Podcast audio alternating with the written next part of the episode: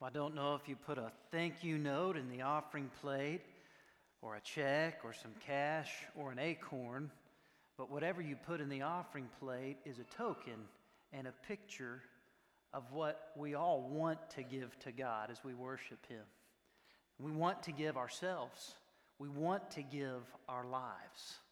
We were made to worship Him, and we offer ourselves to Him.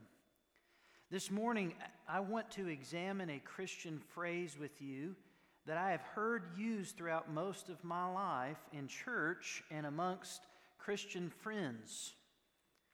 And it's the phrase, walk with Christ.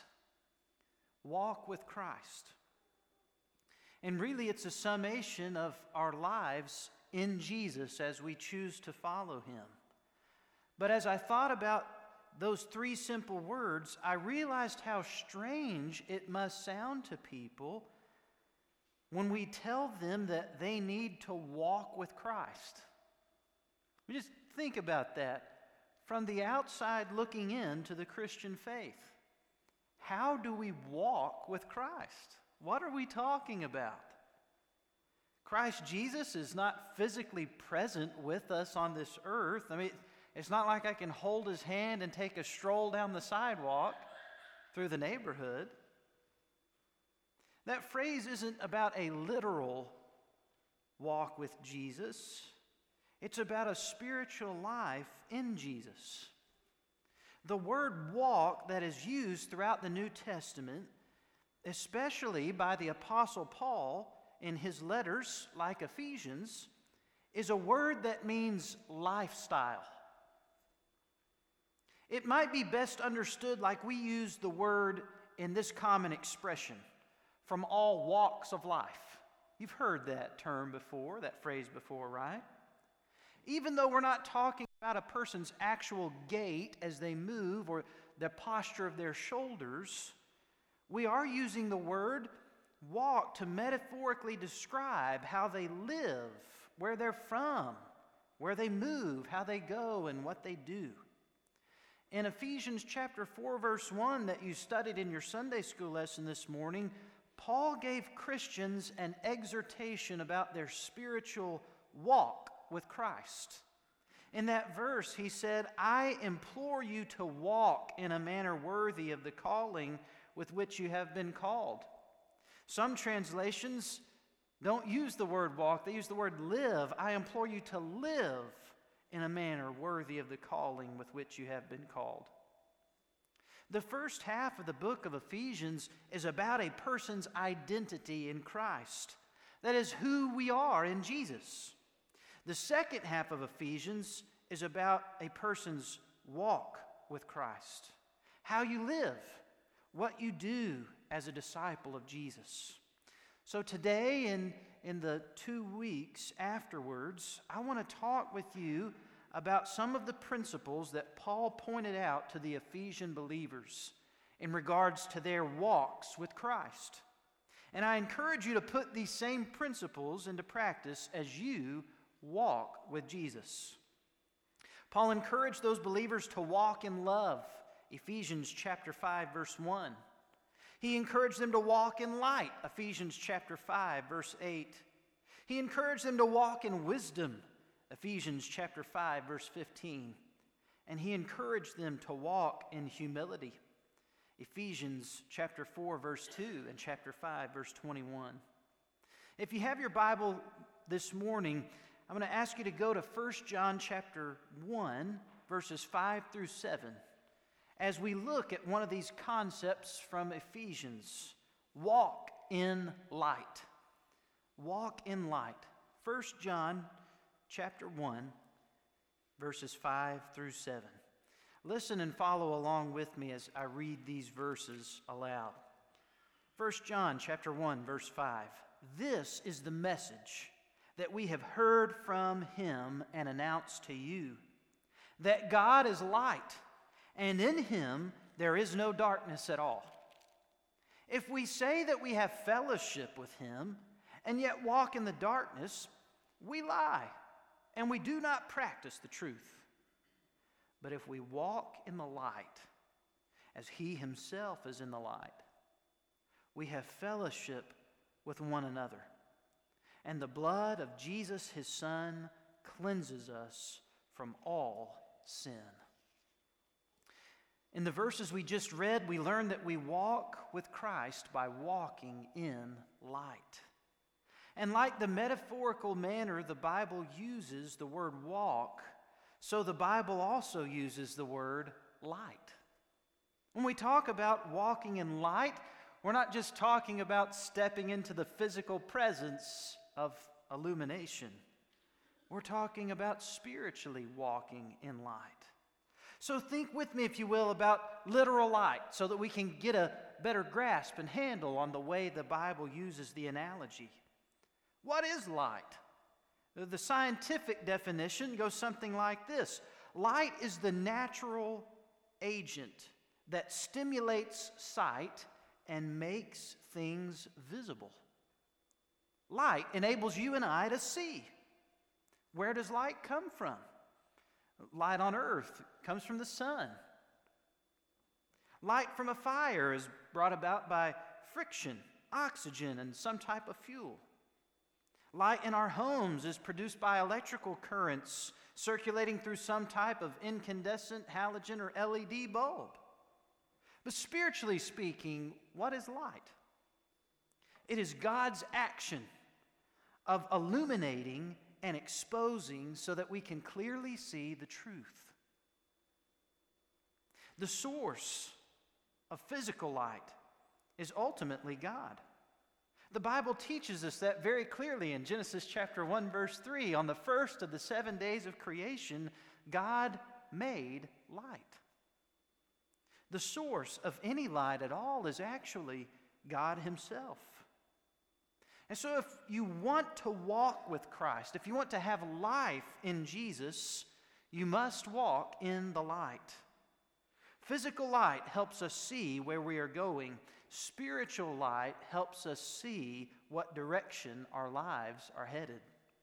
In 1 John chapter 1 verses 5 through 7, walking in light is achieved by following the light.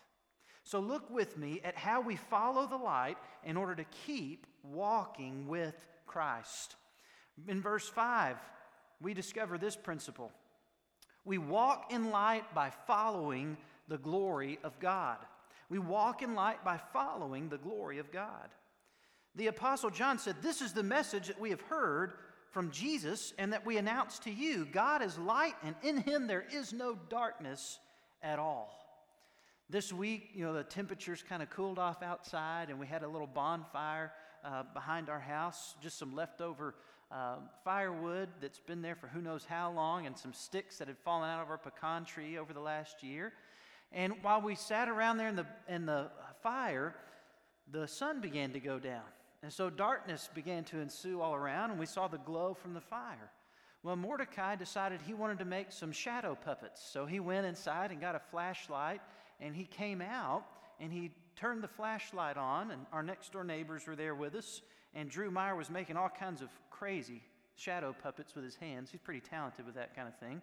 And it was projecting on a big brick wall um, behind, behind our house. And so when you think about light shining and shining on an object, it produces a shadow most of the time, right? I mean, even here, as I stand on the stage underneath these lights, I hold my hand up in the air and I can see a shadow of my hand being produced on this pulpit. When it comes to God, He is so radiant and brilliant and glorious that there is no darkness, there is no shadow at all whatsoever. It's not just that a light shines on God to illuminate how great He is, it's that He Himself produces this light. Stop and think about that for a moment. Light is what enables us to see.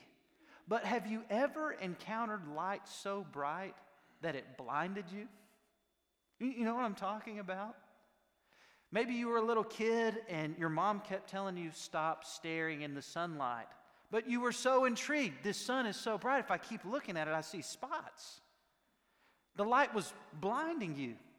Sunlight enables us to see, but if we stare directly into it, it's so bright our eyes can't handle it. Mordecai and Branch both like to take that flashlight and not just make shadow puppets, but they like to shine it right in, your, right in their eyes. And they'll shine it in your eyes too. They're happy to do so. That was why we took the flashlight away from Mordecai that night. But when you stare directly into that light, it, you start seeing spots. There is no possible way that we could physically see the glory of God. It would blind us. Light enables us to see, but God's glory is so brilliant that there's no way we would be able to see the fullness of His glory and still be able to see, much less even live. In fact, there's a couple of stories, one in the Old Testament and one in the New, that talk about God's glory in a, such a way. The first is with the man Moses. Moses was the leader of God's people, the Israelites, and after God had raised up Moses to lead his people out of slavery in Egypt, they were marching through the wilderness. And Moses led the people to a mountain where God's presence rested on the mountain, and Moses ascended the mountain to meet with God so that God could give his people his word, his law, his instructions, the Ten Commandments. And while Moses was on that mountain, he asked God a request. He said, God, I, I would that I would see your glory. And God responded to Moses, Moses, no man can see me and live. But Moses, I, I know you want to see my glory. I, I'll reward this request as best that I can. Moses, I want you to stay in the cleft of the rock, and I'm going to shelter you. And I'm going to pass by in all of my fullness and all of my glory. And then I will remove this shelter and protection, and you'll be able to see the hind parts as I go past. In other words, the dust from God's footprint, so to speak, as he's moving over the mountain. And when Moses caught just a glimpse of God's glory there from the mountain, he was never the same. In fact, when he came down from the mountain to give the people God's word, they were absolutely terrified of Moses because Moses' face was literally glowing with God's glory. And he had to cover his face with the veil because he was so bright the people didn't even want to look at him. In the New Testament, we read about a man named Saul, or Paul as he comes to be known, who was a great persecutor of the church he thought he was doing right because he thought that Jesus was some crazy lunatic that was leading God's people astray. But one day, while he had letters in his hand to go arrest these Christians in the city of Damascus, Jesus Christ appeared to Saul on the road. And in great glory and brilliance and radiance, Saul was blinded by this light. It was Jesus displaying himself to Saul. And he said, Saul, Saul, why are you persecuting me? And Saul said, Who are you, Lord? After that encounter, Saul realized that Jesus was not the obstacle to the truth. Jesus was the way, the truth, and the life. And even though he was physically blinded by Jesus' glory, that day, spiritually, he received his sight. And later on, this Apostle Paul would go on talking about being a light to the Gentiles. And in fact, he would even refer to that story of Moses' glowing presence in the Old Testament and tell Christians that in the same way they were reflecting God's glory to the world. But not with a veiled face like Moses had, but with an unveiled face. You see, Moses, when he came down from the mountain, that glow that was on his face began to fade and to wane over time. Kind of like when you ladies go to the beauty shop and you get your hair highlighted and done, and it fades out over time. This is how Moses' face shone. It was brilliant at first and continued to glow, but it faded over time. Paul said, as Christians, the glory that we show in our Christian lives doesn't fade, it grows. That is, the more we walk with Jesus and the more closely we follow the Lord God, the more we reflect His glory and the more we radiate His light. We walk in the light by following the glory of God. He is light, and in Him there is no darkness at all. And as we follow the glory of God, His light begins to shine into our lives. And it begins to develop our character. You see, because you can't walk with God without becoming like God. Peter would say it this way like the Holy One who has called you, you also be holy in all of your conduct. For God Himself has said, You shall be holy, for I am holy. We walk in the light by following the glory of God. We reflect His brilliance and His radiance to the world around us. There's another object in the sky that produces light. We saw it that night out at the fire at our house, and you can see it at night too. It's the moon. In the Bible, the, the moon is called the lesser light.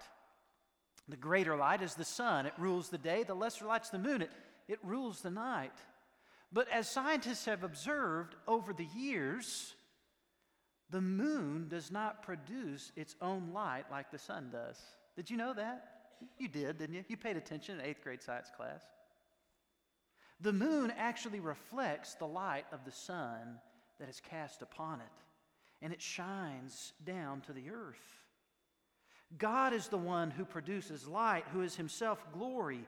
We are reflectors of his glory. And as we follow the glory of God, His glory displays itself to the world around us. When we walk with God, the darkness fades and the light grows. Walk in light by following the glory of God. And then in verse 6, we realize this principle.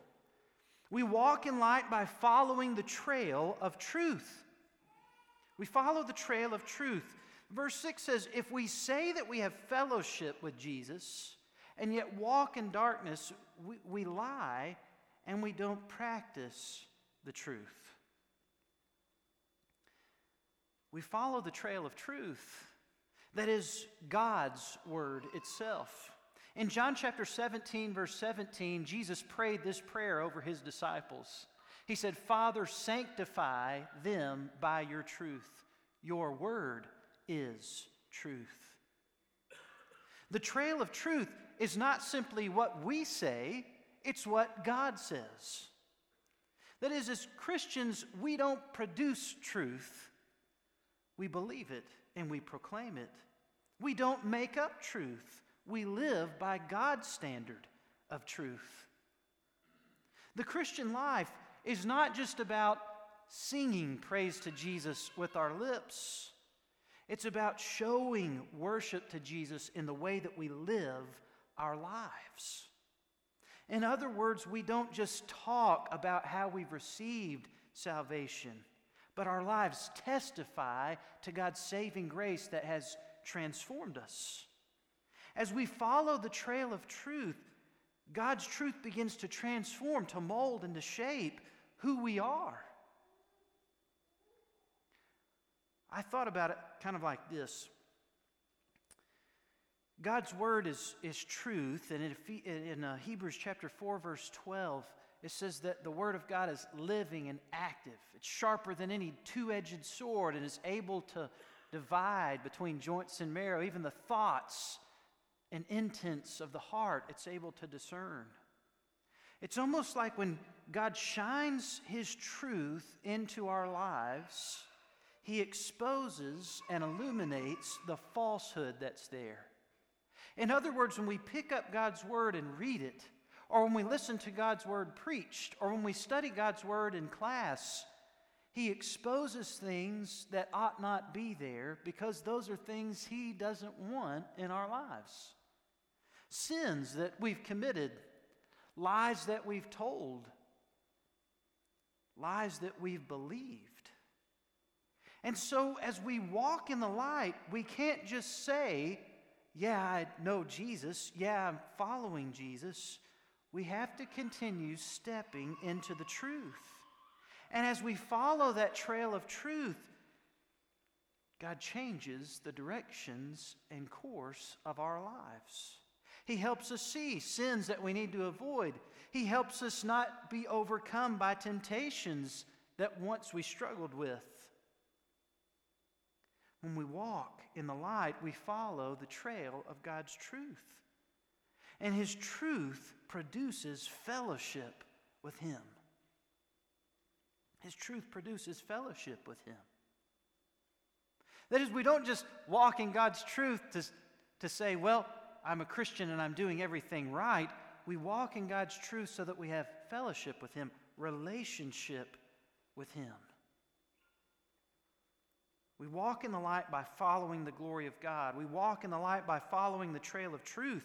And we also walk in the light by following the fellowship of the family. Look in verse 7. If we walk in the light as He Himself is in the light, we have fellowship with one another. Our fellowship isn't just with God, but it's with the people of God. Don't you guys love when either there's a, a, a, big storm in the summertime and it knocks a power line down, electricity goes out for the night, or when we have one of those ice storms and the tree branches fall off the trees and they knock the power lines down? And for just a brief period of time, you can't watch TV, you can't charge your cell phone. And so all of these objects that call for and demand our attention are taken away from us. And if you're like us, you've got 17 flashlights in the house, but only one of them works because that's the only one that has good batteries. And so you get that one flashlight that works and you set it up. We put it in our den so that we can see, and we sit on the couches and we spend time talking with each other and fellowship with each other, playing games, singing songs, just hanging out and enjoying life together as a family there in that room. But if you leave that room, you don't have light. You still walk around and get through the house, stumble into the bathroom. We'll let you take the flashlight to the bathroom at that point, right? But when you leave the fellowship of the family in that room where the light is, you're on your own walking in darkness. This is the beautiful thing about walking in light as a Christian. You're not on your own. Because when we come together like this to worship God, or when we get together and we serve Him on a mission trip, or at Fields of Faith on a Wednesday night, or when we come together and outreach to our community as the light of the world, uh, uh, an event like Sunday Without Walls, God's glory is shining through each one of us and all of us as a group. Did you know that when several lights come together, it creates one great, bright, shining light? Walk in light by following the fellowship of the family. If we walk in the light as He Himself is in the light, we have fellowship not just with our Father in heaven and not just with His Son Jesus, but with each other. We follow the fellowship of the family. In fact, I would dare say this the times that you are struggling with sin in your personal life as a Christian, are the times that you're not around other Christian believers who can help challenge you and encourage you and exhort you. it's just the truth. Think back to times that you've been walking in darkness as a Christian instead of following Jesus, the light of the world. You haven't been connected with your brothers and sisters in Christ, following Him together as one family. Walk in the light by following the fellowship of the family. And then finally, we walk in light by following the cleansing of Christ. We walk in light by following the cleansing of Christ. The end of verse 7 says, And the blood of Jesus, his Son, cleanses us from all sin. If we walk in the light, we have fellowship with each other, and the blood of Jesus, his Son, cleanses us from all sin. There's another way that we use the word light, just in common expression, common daily conversation, we'll say something like, Well, that was brought to light. What do we mean? Something was exposed or revealed or made known. The truth of the matter is this Jesus is the light of the world. And his light is so bright, it shines into the darkness. The darkness can't comprehend it, number one. But number two, Jesus can see it all, everything. There's nothing hidden from his sight. There is no darkness so dark that Jesus' light cannot penetrate and shine through to enable him to see what's really going on. And so it's not that when we live in sin, we're actually hiding our sin from God, it's that we're deceiving ourselves. We're lying to ourselves. We're tricking ourselves into thinking if I don't confess this sin, then I can get away with it. God won't know and everything will be fine. But the truth of the matter is this God already knows what we've done or what we've said or how we've lied or even how we're deceiving ourselves. And if we would walk with Christ, when His light shines into our lives and He exposes something that ought not be there, the really the only choice that we should make is to confess that sin to Him. At the end of the day, what do you think is going to happen? God's going to be shocked or scared at what He finds? He's not. He already knows. I mean, at the end of the day, do you think God's going to say, Well, I, I don't know, I can't forgive you of that? No, He's not going to say that. Jesus has already died for whatever sin you've committed. Jesus isn't scared of the light. Truth is, we sometimes are. Remember when you were little, and all of you experienced this at some point? You're trying to lay in bed, man, you, you're trying to go to sleep in your room, and you couldn't because that weird noise was coming from outside your window. And it may have been tree branch scraping the roof of the house. It might have been a possum that made its way up on the roof and was walking around over your bed. But you were scared of the dark. It, it was, there was something there that you couldn't see. And it was causing you anxiousness and causing you to be frightened. What did your mom, what did your dad do when they came in the room and tried to talk to you so that you didn't have to sleep in their bed? What'd they do? What'd they do? Turn on the light. Why? So you could see that it was nothing. The fact of the matter is this our sin is, is something. Sin is not insignificant, sin is serious. God takes sin seriously. This is why He sent His Son Jesus to die on the cross for our sins.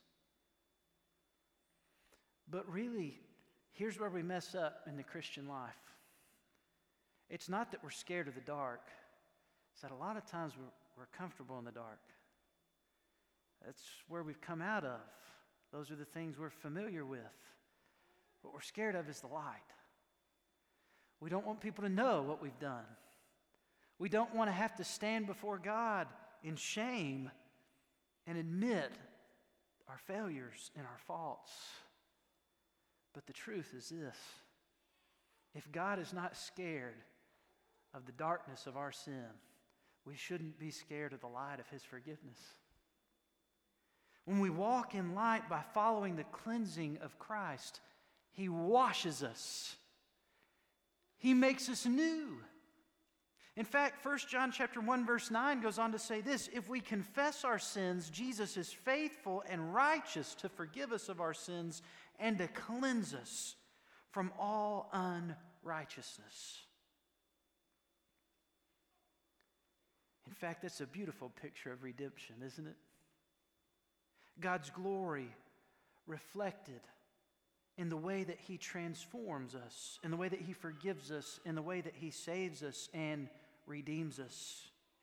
At the end of it all in Revelation, we're told that believers will be gathered around the throne of God, worshiping Him and praising Him, dressed in robes of white. Why white? Because it reflects God's glory it displays light most brilliantly. You guys remember when you saw your bride on the wedding day coming down the aisle and that brilliant, beautiful, clean, pristine white dress? And she shone with, with brilliance and radiance. And everybody's attention was fixed on her The church is the bride of Christ. We are the people of God. And when we confess our sins, God does a work in our lives to forgive us and to transform us and make us new and make us clean and make us righteous. And when people look at us, they go, Wow, look at what God has done. Look at what God can do. Could He do that for me? And the answer is yes, He can. And yes, He will every time. He's faithful and righteous to forgive sins and to cleanse from all unrighteousness. Walk in light by following the cleansing of Christ. So let me ask you this question How is your walk with Christ? Are you walking in light? Will you choose to follow God's glory as He develops your character? Will you follow the trail of truth so that you are a person of integrity? Will you follow the fellowship of the family and help others around you walk with Jesus and allow them to help you walk with Jesus? Will you follow the cleansing of Christ and confess your faults and failures to Him so that He can forgive you and set you free? Are you even in the light to begin with? I mean, if you just answered that question honestly, would you say, I know Jesus and I've come to the light? If you haven't, would you let Jesus open the eyes of your heart today to see that you're a sinner who needs his forgiveness, but also to see that he's the Savior who can and will forgive you? During this time of response, I encourage you to come up here, to walk up here, to speak with me if you want to come to know the light of the world, God's Son, Jesus Christ. He is the light of the world, and He wants you to walk with Him in light. Would you stand with your heads bowed and your eyes closed?